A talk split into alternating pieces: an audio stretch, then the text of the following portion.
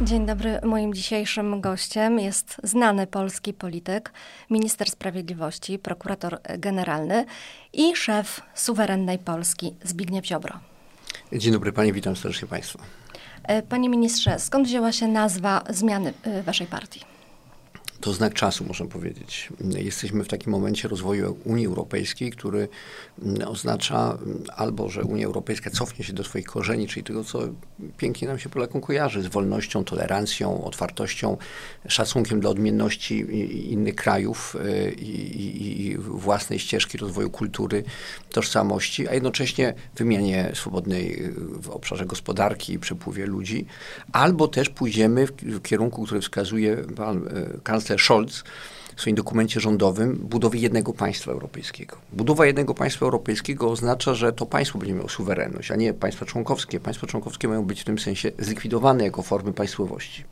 I Polacy nie po to mm, walczyli o Polskę, o państwo polskie, o własną wolność, żeby znowu znaleźć się w jakimś eurokołchozie, tym razem pod dyktatem, dyk, dyktatem mm, e, takiego lub innego kanclerza, który by odgrywał w tym nowym tworze wiodącą rolę mm, i podlegał podlegać e, rządom Brukseli i, i, słuchać, co mówi minister spraw zagranicznych, minister obrony, minister finansów, już nie w Warszawie, w Brukseli.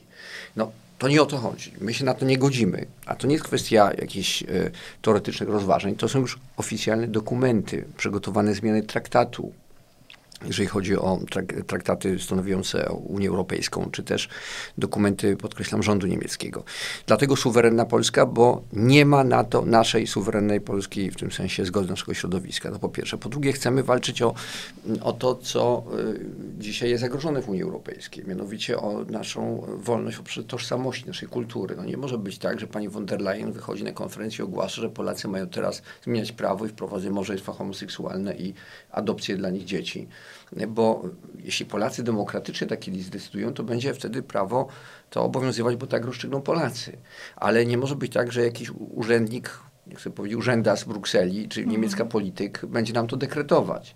My i większość Polaków inaczej na dzień dzisiejszy uważa i oby tak zostało zawsze akurat, jeżeli chodzi o moje przekonania, a w każdym razie ja bronię tu i demokracji polskiej, żeby to były decyzje, które my będziemy, my Polacy podejmować. Unia Europejska chce ingerować we wszystkie obszary życia Polaków. Oni już chcą decydować nie tylko o tym, skąd mamy czerpać energię, ale nawet jakimi samochodami wolno nam jeździć albo nie wolno nam jeździć, a nawet co mamy jeść, bo przygotowują dekrety o tych jedzeniu, prawda, e, różnych owadów e, mhm. i no dziwnych tak. stworzeń. E, więc my uważamy, że jak ktoś chce, to jesteśmy też za wolnością. Ktoś chce jeść jakieś tam koniki polne, albo proszę bardzo, jeżeli ma taką potrzebę dietetyczną i odrzuca mięso, ale to nie znaczy, że należy wprowadzić zakazy produkcji mięsa, produkcji no, hodowli i w konsekwencji produkcji cały przemysł mięsny likwidować, bo są prawda, tego rodzaju wydumane koncepcje lewackich e, ekologów, e, którzy swoje poglądy chcą narzucać innym. Nie zgadzamy się, by narzucać innym poglądy wychowania dzieci w obszarze seksualnym, w obszarze promowania homoseksualizmu. Niech każda rodzina i rodzice sami decydują. To jest właśnie wolność wyboru rodziców. W tym sensie jesteśmy za e, wolnością, a w tym sensie za suwerennością, by nikt o nas, za nas, ponad naszymi głowami nie podejmował decyzji. To się nazywa suwerenność. Suwerenność w obszarze rodziny i suwerenność w obszarze polskiego państwa. A tam, gdzie Unia Europejska ma sens w zakresie wymiany gospodarczej, przypływu ludzi, to jesteśmy za. Nie mam nic przeciwko temu. Mhm, czyli generalnie nowa nazwa bardziej odzwierciedla wasze poglądy. Tak, tak bardziej odzwierciedla mhm. dzisiejszy czas i rolę, jaką chce suwerenna Polska pełnić na polskiej scenie politycznej mhm. w kontekście tych zagrożeń i wyzwań.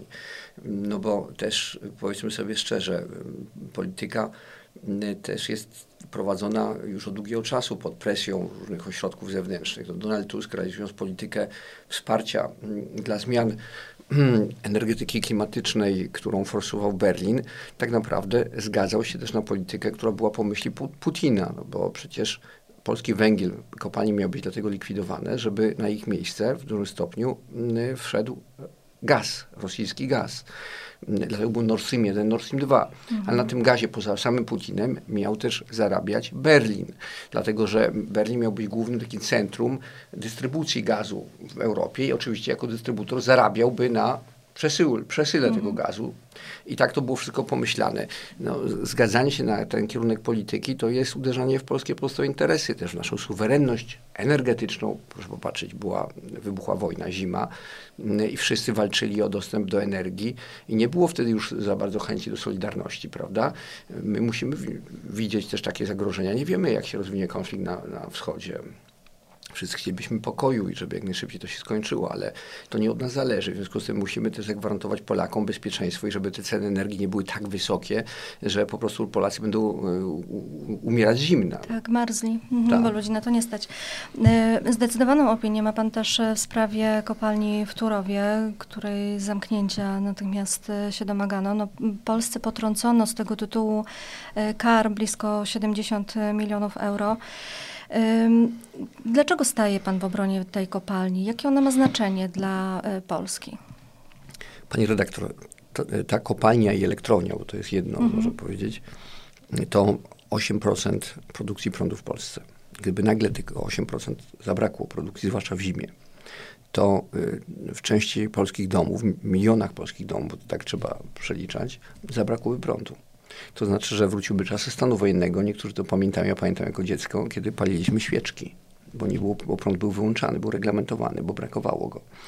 E, I na szczęście polski rząd nie uległ tej decyzji jednej pani, sędzi z Hiszpanii, która była związana z Europejską Partią Ludową, płaciła pieniądze na rzecz tej partii, której zresztą szefem w Europie był pan Donald Tusk. A ta Europejska Partia Ludowa to jest to partia, która jest powszechnie nazywana w Europie, są przecież wypowiedzi obiektywnych znawców, jako partia tak zwana niemiecka, czyli podporządkowana, zdominowana przez Niemców, jako największą grupę polityczną w tym środowisku. E, I podkreślam, no, ta decyzja wpisywała się w niemiecką politykę francuski, francuska gazeta Libration, która uchodzi za lewicowo-liberalną prasę, opisała y, wielki skandal korupcyjny, gdzie na suto zakrapianych bankietach i kolacjach i polowaniach spotykali się między innymi sędziowie tegoż CUE z politykami właśnie tej Europejskiej Partii Ludowej i z innymi graczami, lobbystami, ustalali y, między innymi wyroki, jakie miałyby zapadać. No przecież to jest trudno cięższy zarzut wobec sędziego czy sądu, że y, rozstrzyga sprawy nie wedle prawa i prawdy, ale y, za jakieś łapówki czy in, wymianę interesów y, z graczami y, ważnymi w, w, Unii Europejskiej. No taki zarzut został postawiony i co się stało? Przecież Unia Europejska nie zrobiła nic, żeby tę sprawę wyjaśnić. PiSa to nie jakaś polska prasa, jaką by pewnie mówili, o zaściankowa polska prasa. PiSa to jeden z najbardziej poczytnych dzienników europejskich. I cała była seria publikacji. I cisza, i woda w usta. Natomiast jeżeli Polacy uchwalili ustawę, polski Sejm, Lex Tusk nazwaną, prawda, to histeria, jaka została wywołana, spowodowała, że za kilka dni już był Parlament Europejski i zwołana debata na temat sytuacji w Polsce. A widzą źdźbło w cudzym oko, belki we własnym nie widzą. Więc ja nie mam zaufania do tych sądów, o których mogę przeczytać w europejskiej prasie, że wyroki są gdzieś tam drukowane i ustalone pod stołem w zamian za łapówki czy wymianę rozmaitych przysług. Y, I tak traktuję ten wyrok w sprawie, w sprawie Turowa, który gdyby został wykonany przez polski rząd, to skończyłoby się dramatem dla polskiej gospodarki. Ceny prądu jeszcze by drastycznie y, przecież skoczyły w okresie jesienno-zimowym, a ile Polacy zapłacili, to sami najlepiej wiedzą już za prąd i za cen energii. Więc dlatego potrzebna jest suwerenna Polska, żebyśmy to my decydowali sami o sobie, a nie gdzieś tam ktoś, jakiś urzędas z Brukseli o nas, który nie liczy się z naszymi sprawami, tylko ma jakieś swoje własne cele. E, no myślę sobie, że to można troszeczkę porównać, przenosząc tutaj na region e, płocki, że gdyby ktoś tam w Unii Europejskiej nagle zdecydował, że mamy zamknąć Orlen, to jaki byłby to dramat e, dla naszej okolicy? Ilu, ile osób straciłoby pracę i generalnie dla bezpieczeństwa energetycznego Absolutnie. całej Polski? Absolutnie. Jest to bardzo też trafna uwaga pani redaktor, bo miałem okazję być w Turowie. Rozmawiałem z mieszkańcami, rozmawiałem z pracownikami, no i mówili o dramacie, bo oni nie mieliby, całe życie tam pracują, znają się na tej pracy i mówiliby, z dnia na dzień nagle, gdyby ta decyzja została zrealizowana, straciliby pracę, możliwość utrzymania własnych rodzin, dzieci. No dramat, jednym słowem. To mm. dotyczyło na, kilkunastu tysięcy ludzi bezpośrednio pracujących w tej kopalni elektrowni, ale też dziesiątków tysięcy związanych różnymi y, relacjami podwykonawstwa z tą, z tą wielką elektrownią i kopalnią. Podczas konwencji swojej partii 3 e, maja odbyła się, zaprezentowaliście Państwo e, swoją szóstkę e, programową i jednym z tych postulatów jest tworzenie nowego obszaru wolności osobistej, religijnej i gospodarczej na terenach Polski. Gdyby mógł Pan rozwinąć, o co chodzi w tym postulacie? Znaczy, to jest też odpowiedź na to, co nam proponuje Unia Europejska. Unia Europejska chciałaby nam narzucić swoje przekonania w, w obszarze e, myślenia, w obszarze idei, w obszarze wartości i zmusić Polaków, by wyznawali e, właśnie określony sposób postrzegania świata, czyli światopogląd. No, przykładem tego najbardziej dobitnym był dzień wczorajszy, kiedy na moje polecenie pan wiceminister spraw sprawiedliwości, pan Sebastian Kaleta, zawetował decyzję Unii Europejskiej, która miała na celu na przykład w, w jednym z punktów zmusić wszystkie instytucje polskiego państwa do tego, aby one promowały ideologię LGBT czyli promowały wartości, które wyznają ludzie określający się jako czynni aktywiści środowisk homoseksualnych i innych, które tam się kryją pod tym y, y, szyldem. No ale przecież, przepraszam, no, ale nie na tym wolność polega. No, są osoby, na tym polega wolność w Polsce, że mogą działać organizacje LGBT, mogą mieć swoje marsze, mogą mieć swoje stowarzyszenia, mają swoje księgarnie, swoje restauracje. Swobodnie działają, nikt z tego powodu nie, nie prześladuje i nie zamyka tych ich działalności. Natomiast nie może to polegać na tym, że wszystkich innych zmusza się, aby myśleli tak jak oni aby osoby, które na przykład głęboko wyznają swoją wiarę, są sobie głębokiej wiary, nie wiem, czy są katolikami, czy są prawosławnymi, czy są ewangelikami, albo mają inny światopogląd, żeby musieli podzielać to, co myślą środowiska LGBT na przykład na temat płci, że nie ma płci biologicznej, że nie ma mężczyzny i kobiety, tylko że każdy może sam się zdefiniować, czy jest kobietą, czy mężczyzną, a nawet tam są jakieś definicje kilkunastu płci, czy więcej nawet. Tym może się pogubić. Przecież to jest absurd. Co to ma wspólnego z wolnością? Dlatego chcemy podjąłem decyzję i poleciłem panu ministrowi, żeby zawetował tą decyzję. I trzeba mieć odwagę bronić naszej tożsamości, naszej wartości. Ja broniłem, ten, jestem przekonany też naszej wolności w ten sposób. Myśmy nie chcieli napiętować tam homoseksualistów, prawda, czy zmuszać ich, żeby oni wyznawali nasz punkt widzenia, tak? czy, czy zasady etyki głoszonej na przykład przez religię katolicką. Nikt ich do tego nie zmusza, ale oni nie mogą nas zmuszać, żebyśmy przyjęli ich zasady etyki jako obowiązujące i żebyśmy nasze dzieci uczyli tego, co oni uważają za właściwe. Ja nie chcę uczyć moich dzieci, że mają eksperymentować, spotykać się raz w przyszłości, aby dorastać z, z, narzeczoną, a później z narzeczonym, prawda? Mhm. Nie życzę sobie tego, powiem, więc jakby ktoś zmuszał mnie, żeby ja tak wychował swoje dzieci, a oni chcą nas do tego zmusić. Nie ma na to zgody. To jest sfera wolności, na przykład. Ale sfera wolności dotyczy też sfery gospodarki. No, popatrzmy, te, te decyzje absurdalne Unii Europejskiej, żeby zakazać e, produkcji, a w konsekwencji de facto poruszania się samochodami spalinowymi z silnikiem diesla czy silnikiem benzynowym. Co to oznacza dla Polski? Przecież w Polsce jest ponad 20 milionów samochodów z silnikami diesla, 22 miliony, jeżeli chodzi o samochody osobowe, ile dobrze pamiętam no to co to, y, czy tych Polaków będzie stać na to, aby kupić nowe samochody elektryczne, które są 40% droższe, z reguły mniej więcej. E, zwłaszcza, że te samochody mają to bateria określony czas e, eksploatacji i później już nie, da się kupić używanego samochodu, w przypadku samochodu dieslowskiego, gdzie ludzie kupują 30-letnie samochody. Nie. To jest 8 lat, koniec. Na złom. No i tak już się mówi o tym, że y, po elektrycznych będą samochody na wodór, więc y, to i tak idzie w tym kierunku. Pani Natomiast redaktor, ten czas jest chyba za krótki. Pani redaktor, to jest tak, że y, chodźmy po ziemi. Ja nikomu nie zakazuję, ktoś jest bogaty, ma pieniądze, żeby kupił sobie samochód elektryczny. Niech sobie kupi nawet 10 samochodów, jak chce sobie jeździć i uczciwie zarabia pieniądze.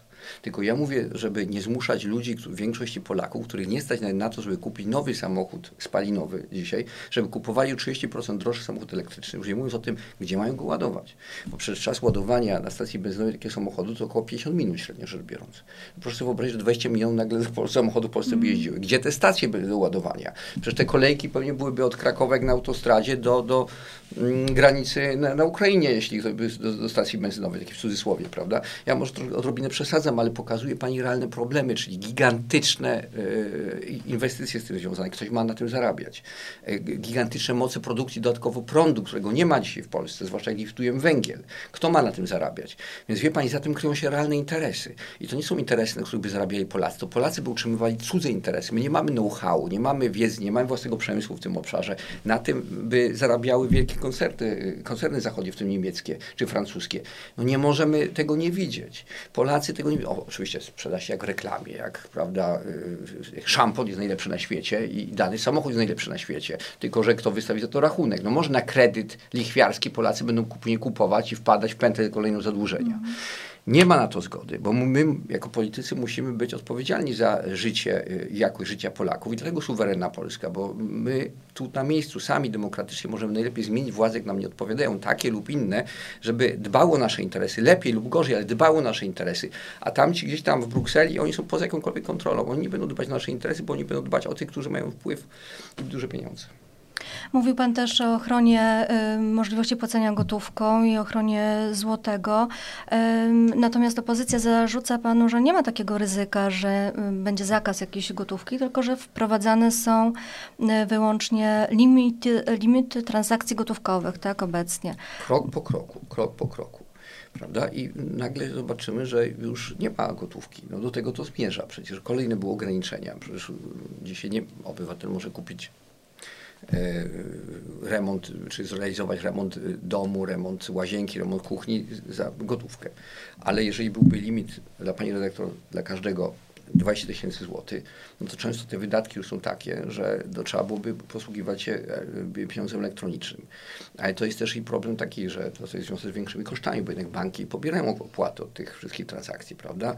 Też e, dochodzi do sytuacji, że czasami są jakieś problemy techniczne, nie ma dostępu. Ja sam znalazłem się przedwczoraj w sklepie, moja karta nie mogła działać. Na szczęście miałem portfel i gotówkę, ale proszę wyobrazić, jakie były sytuacje. No, naładowałem koszyk, i nagle karta no nie działa, prawda? Naciskam, nie działa, no nie działa. No, czasami jest tak. Terminal był uszkodzony, bo później mm -hmm. karty sprawdzałem. Ale Na... też słyszymy o coraz, coraz częstszych atakach y, hakerskich, że dane wyciekają, także to też jest To, to prawda, to prawda, ale są też sytuacje w Kanadzie, na przykład, że władza, chcąc y, zwalczać jakąś grupę zawodową, na przykład y, likwiduje dostęp do kart elektronicznych. Nie ma nie ma e, pani gotówki, no to jest pani zniewolona, bo mm, jest decyzja władzy o odcięciu pani do, do możliwości egzystencji codziennej, bo nie ma pani dostępu do, do pieniędzy. E, I, I tak się dzieje. W, w totalitarnych Chiny wprowadzają bezwzględnie zakaz już gotówki chcą mieć pełną kontrolę nad ludźmi. To jest też sfera wolności właśnie, dlatego my jesteśmy za wolnością, za gotówką, żeby każdy mógł decydować, jak wydać swoje 100 zł i żeby nie był poddany nieustannej kontroli w każdej sprawie. Mhm. I ostatnie już pytanie, czas nas goni. Jest pan postrzegany jako polityk o mm, takich zdecydowanych, być może nawet radykalnych poglądach. A jak pan sam siebie widzi jako polityka? Wie pani, to rzecz jasna trudne, by się samemu definiować.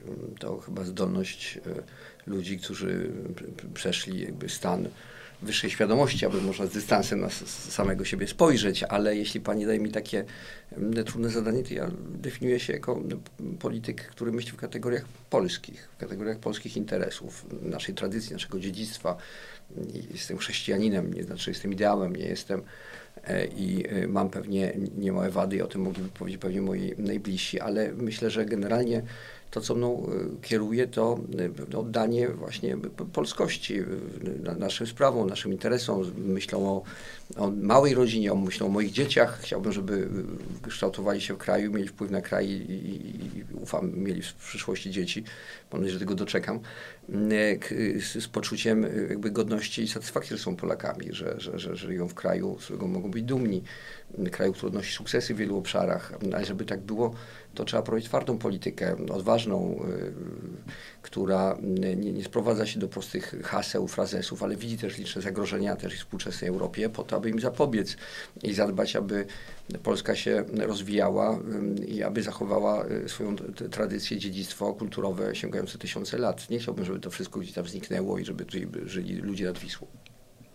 Bardzo dziękuję panu za rozmowę i spotkanie. Moim gościem był minister Zbigniew Ziobro. Dziękuję bardzo. Dziękuję panie redaktor.